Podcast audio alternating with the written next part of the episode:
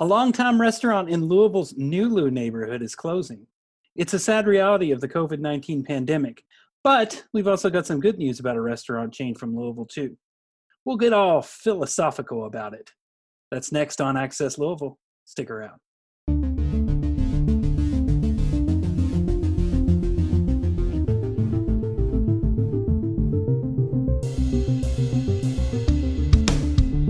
For joining us. My name is David Mann, and joining me today is Haley Cawthon, Hey there.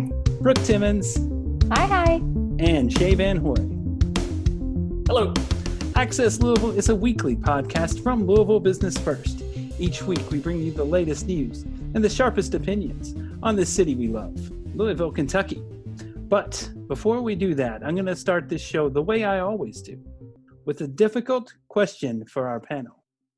So, today on LouisvilleBusinessFirst.com, we had a story about Shaquille O'Neal putting up his mansion on in Florida on the market. Uh, Shaq, of course, is a franchisee and board member at Louisville based Papa John's. It's a loose local connection, but hey, we'll take it. Anyway, the house features 12 bedrooms, 11 and a half baths, a 17 car showroom style garage, and of course, an indoor basketball court.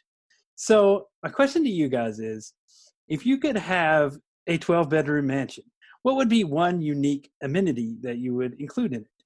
And I'll start. Um, I would get whatever the closest current reality is to a holodeck. So like some kind of like virtual reality room. Um, I don't know if that would that be is specialty, David. that is yes. Well, I mean, Shaq got a basketball court, so I get this. I think that would probably be like an Oculus Rift or something attached to the ceiling in a big open room, and you could walk around or something.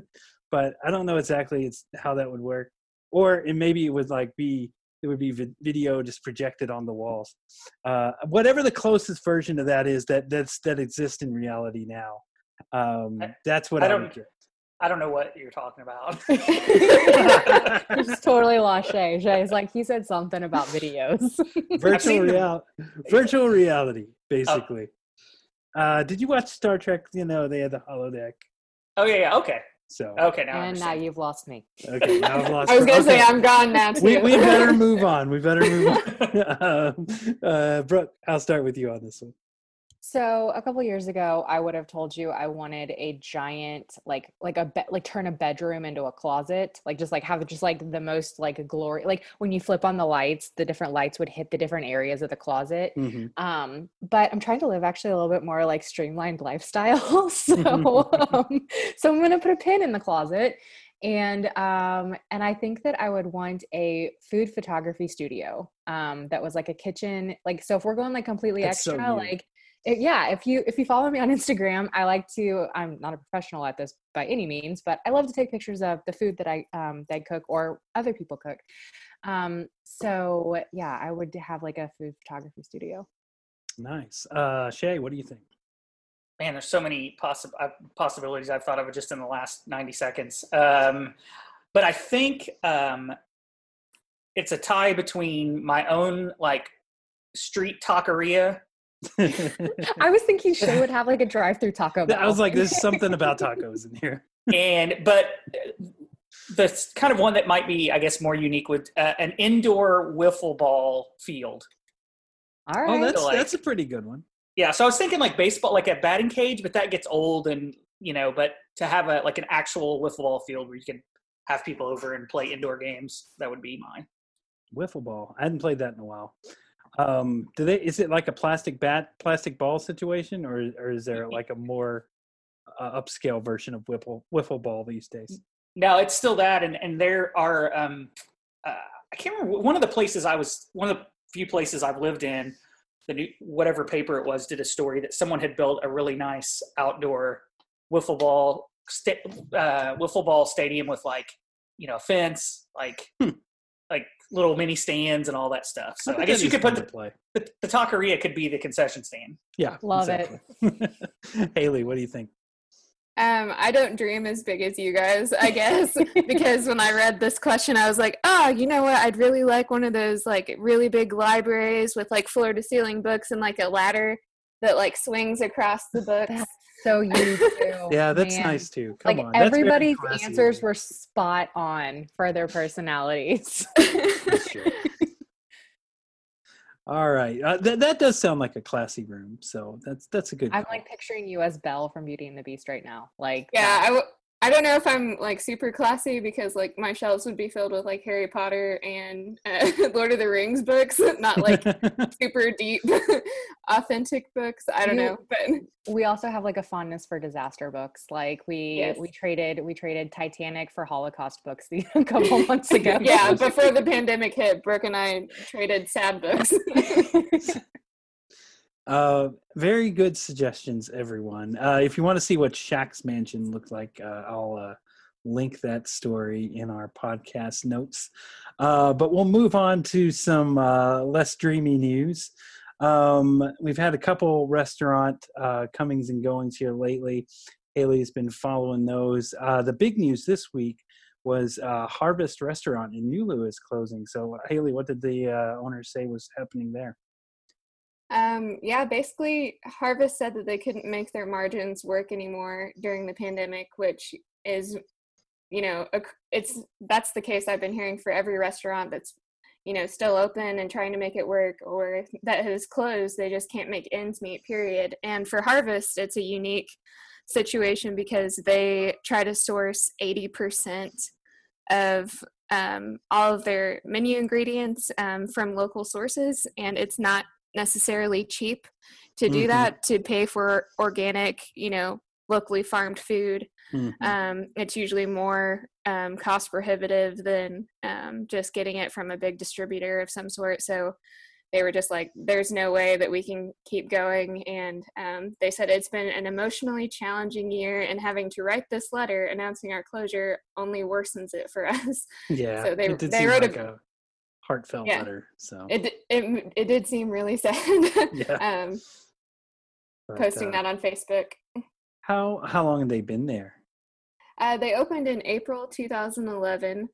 Um, they were kind of one of the first restaurants, um, maybe not the first, um, but one of the first restaurants that you know pushed that farm to table movement.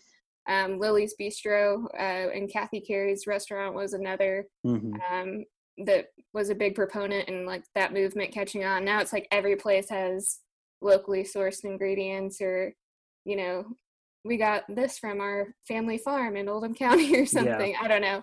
Um, I feel like a lot more places are doing that kind of um, locally sourced um, menu take since Harvest and Lilly's Bistro. They definitely started a trend. I mean, like there for a while, like farm to table was everything. It was everywhere, and then it kind of got um like freaking McDonald's was using it at one point or something, and and you know Yeah. like and you were just like, okay, this term is now total BS. But uh, but Yeah. there for a while, you know, it was like it it was a very authentic thing that they were doing.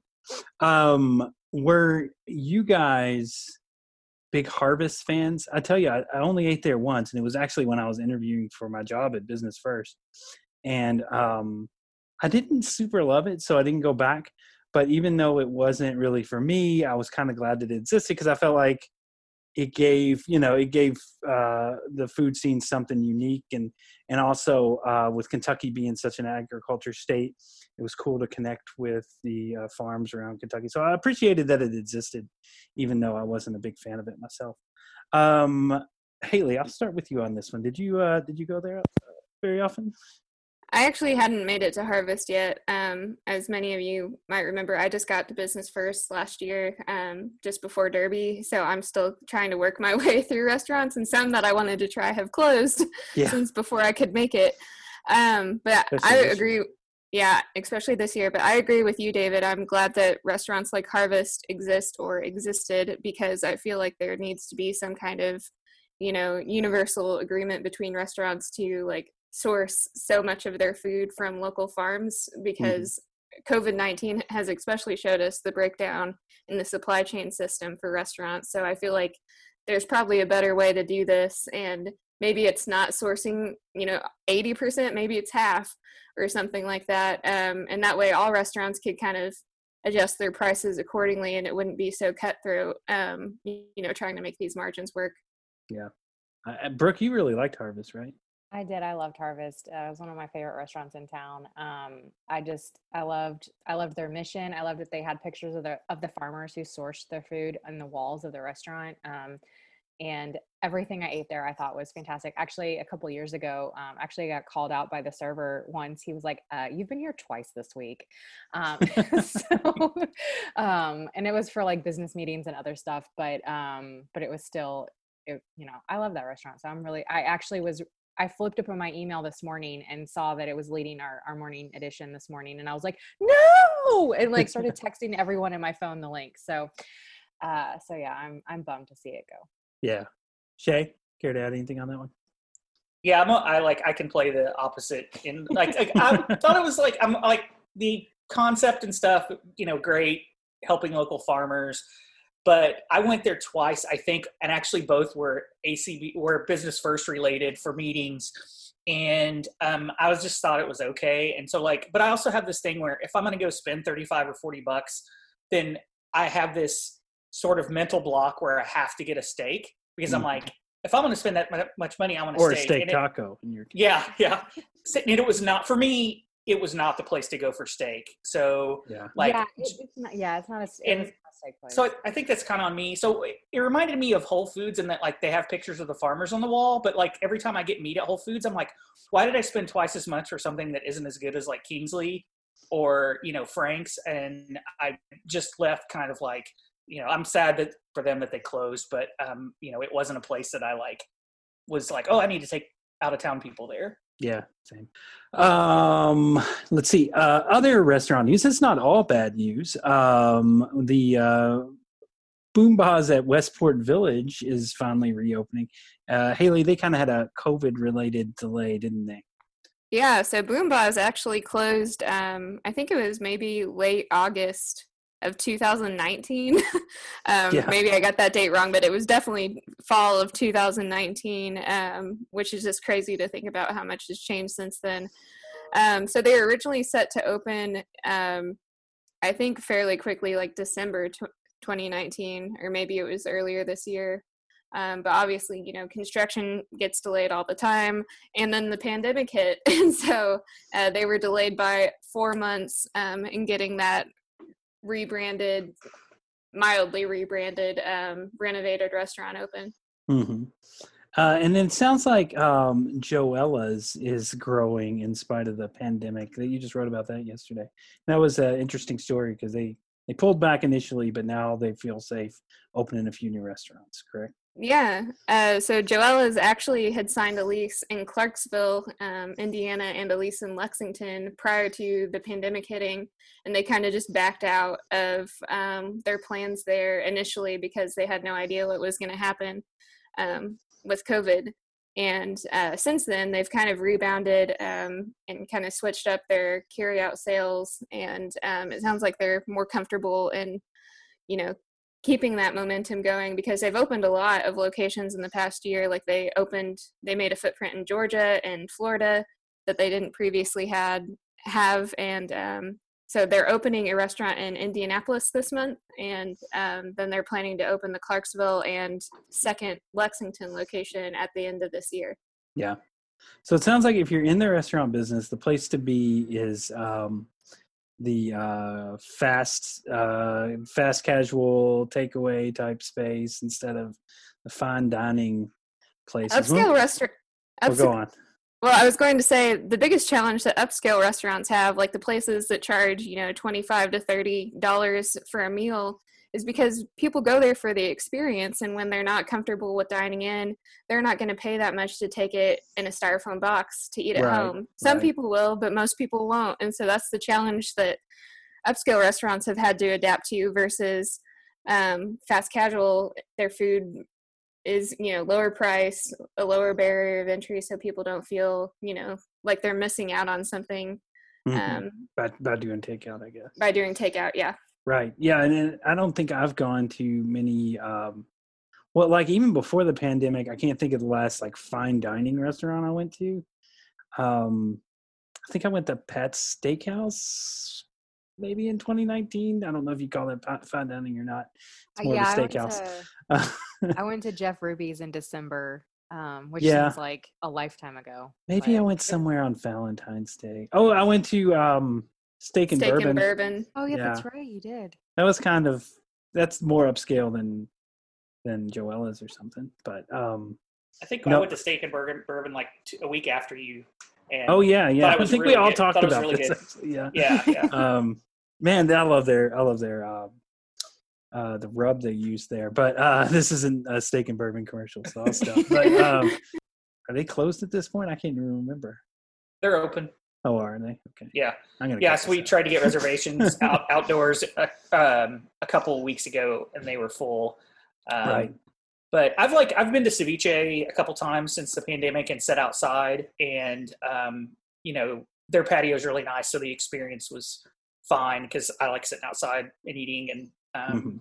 but and they've been i think it's like certain i don't know these certain staple upscale restaurants um, every time i go by Seviche it seems to be as full as it can be under guidelines um, Mhm. but i think you know pre-covid too just the at least the at least the media tells us that uh, you know millennials love Qdoba and quick service and you know don't want to sit down and have a waiter or waitress and they don't really want to go through a drive through they want like the in between of like going to a counter and then moving down an assembly line and getting Yeah. a burrito or pizza i don't know if you remember this shay but uh one time i went to um corbett's for like a lunch thing uh out on the east end before it closed and i was there for like three hours and then i think i wrote a story like uh, maybe a few months later about how people don't want to stay anywhere for three hours anymore. so, Yeah. uh, so not that for made- lunch I mean, Yeah, and for lunch, and I was like texting you, like, "I'm sorry, I thought I'd be back." I don't know. When I went to Jeff Ruby's a couple uh, in December, I ordered uh, one of the desserts specifically because I wanted the person to come and light it on fire in front of me. Um, so I was there for the experience, which is also a very millennial thing. I'm here for the experience. I was gonna say, um, speaking for millennials or a millennial, um, I like having a wait staff and having people wait on me because I worked in the restaurant business, and if I go out to eat, I want someone to, you know, provide me a service and not me like clean up after myself. I'm with you Um, there. that's I, just I like I like sitting down and having a waiter and, and that sort of thing. What, what's been uh real quick what's been cool about the pandemic is like deciding what food travels the best like not restaurant specific is but more like absolutely type true. Yeah. because like we we ordered Volare uh delivery and man Italian travels really well Does and it? like I wouldn't have thought yeah yeah like Yeah. it- like non-fried is where you want to go like even steak's not so bad because it's grilled but yeah like don't like fish and chips no but like Mexican and Italian I'm gonna need the Mm. Yeah. spreadsheet posted in our team. Yeah. Like, Yeah.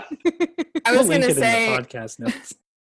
um, I I actually live um, in southern Indiana, and I have been hitting up El Nopal so often. Yeah. um, and their Mexican takeout is always on point. Like it's always fast, fresh, hot. Like I have no complaints. Yeah, I get a lot of Mexican takeout too, and I can't get uh, delivery margaritas anymore in my area. I don't know if Oh. Johnny Lawker is, is cracking down or if, uh, if or if the businesses just decided that was the only one paying that much for delivery margaritas. I don't think you were. yeah, but for some reason the a couple Mexican restaurants around me uh, don't have them anymore. So totally bummed.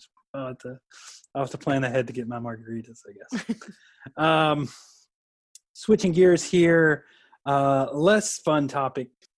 TARC this week released the results of an investigation of its former director, Ferdinand Risco Jr., which detailed sexual harassment of employees as well as a sexual relationship with a contractor who was paid more than a quarter million dollars under a no bid contract.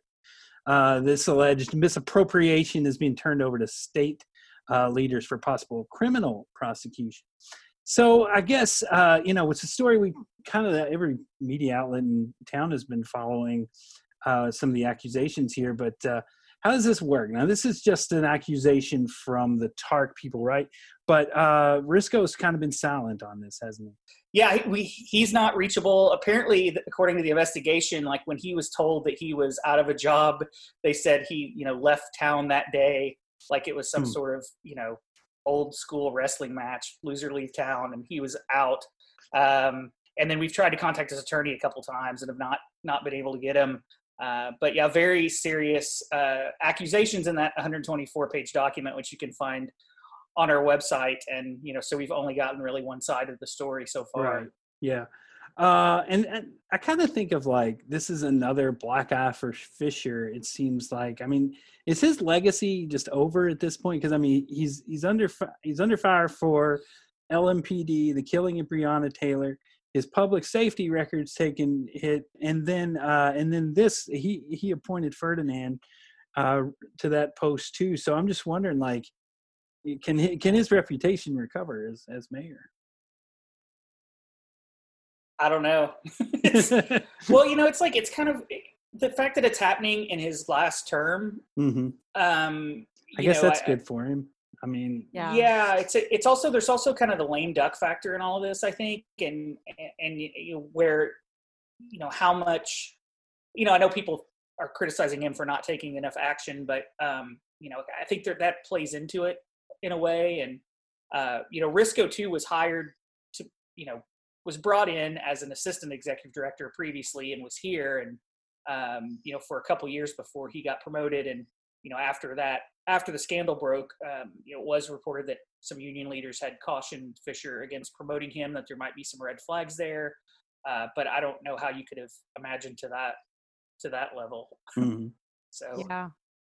Uh, I was going to say go ahead. after reading after reading that, um, well, most of that 124 page report, I was just surprised um, that you know for the two years that he was the assistant director, I think that was his previous title. Um, it seemed like there were no red flags in terms of like at least that popped up in what I Hmm. was reading. at least not in Um, the report.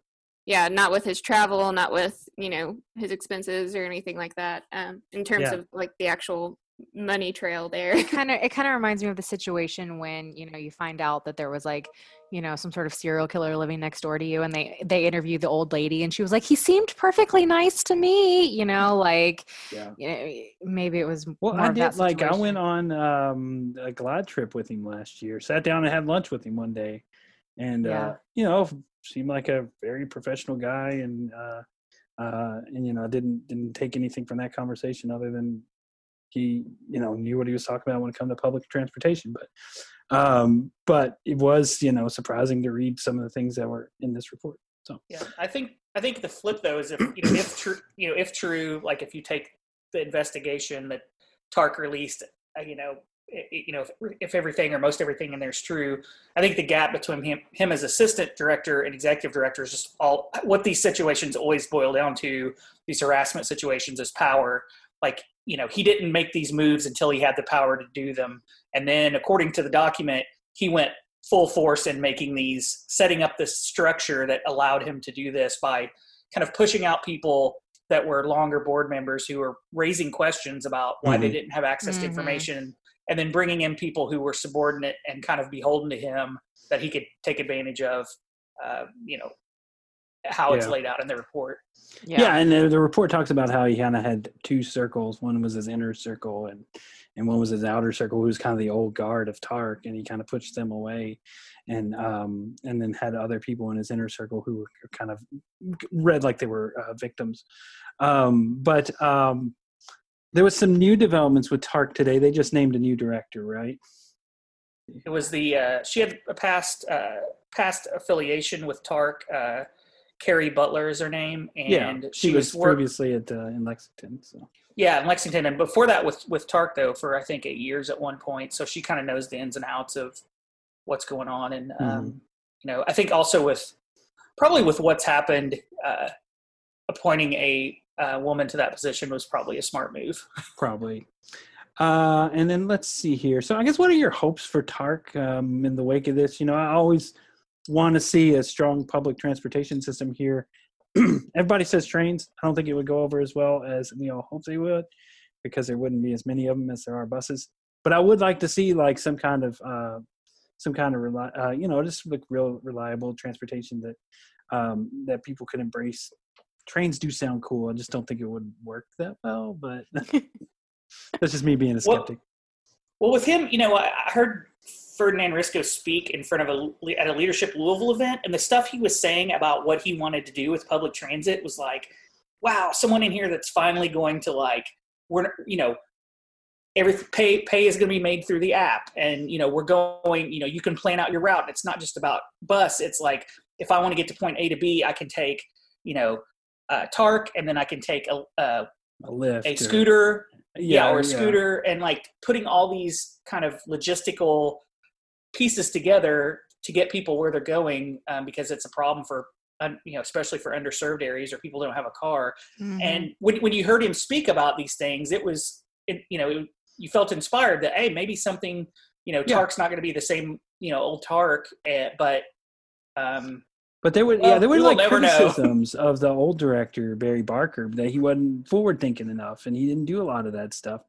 Uh, and um, when Ferdinand Risco came in, everybody was kind of like, "Oh, he's going to bring all these changes that are like, um, you know, uh, like you said, like payment through the app and stuff." And they have like I got an email from TARC a few weeks ago actually that said you can pay through the app now, so they have implemented some of that. Um, but uh, uh, I guess we'll just have to wait and see. I think we're running out of time here, so I'm going to move us on uh, and just kind of let us sign off here uh, before we get uh, before we have to move on.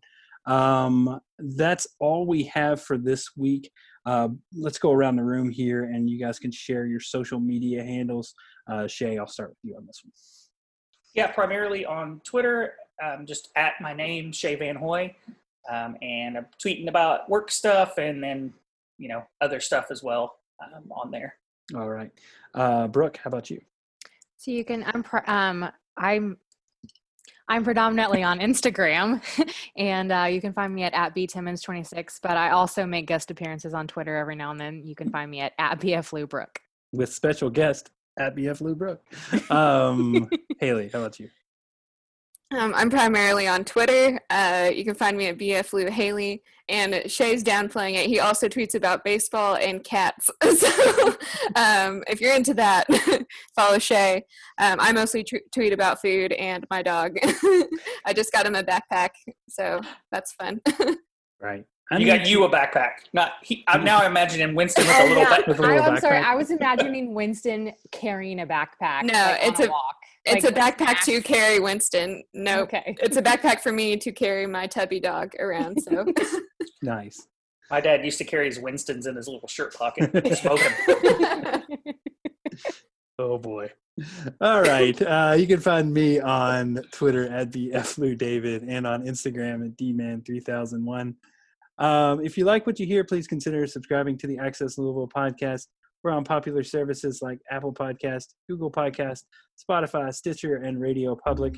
Reviews are also welcome. If you have those, please feel free to leave us one. Only if they're positive, though. If they're negative, just go tell Right? a friend or something. Um, or, or, Anyway, do- or dog. Actually, don't. Don't tell your friend. Tell a shrink because they have to keep that confidential. put it, put it on Go- put it on google hangouts yeah, put it on Google. Yeah, Google Hangouts.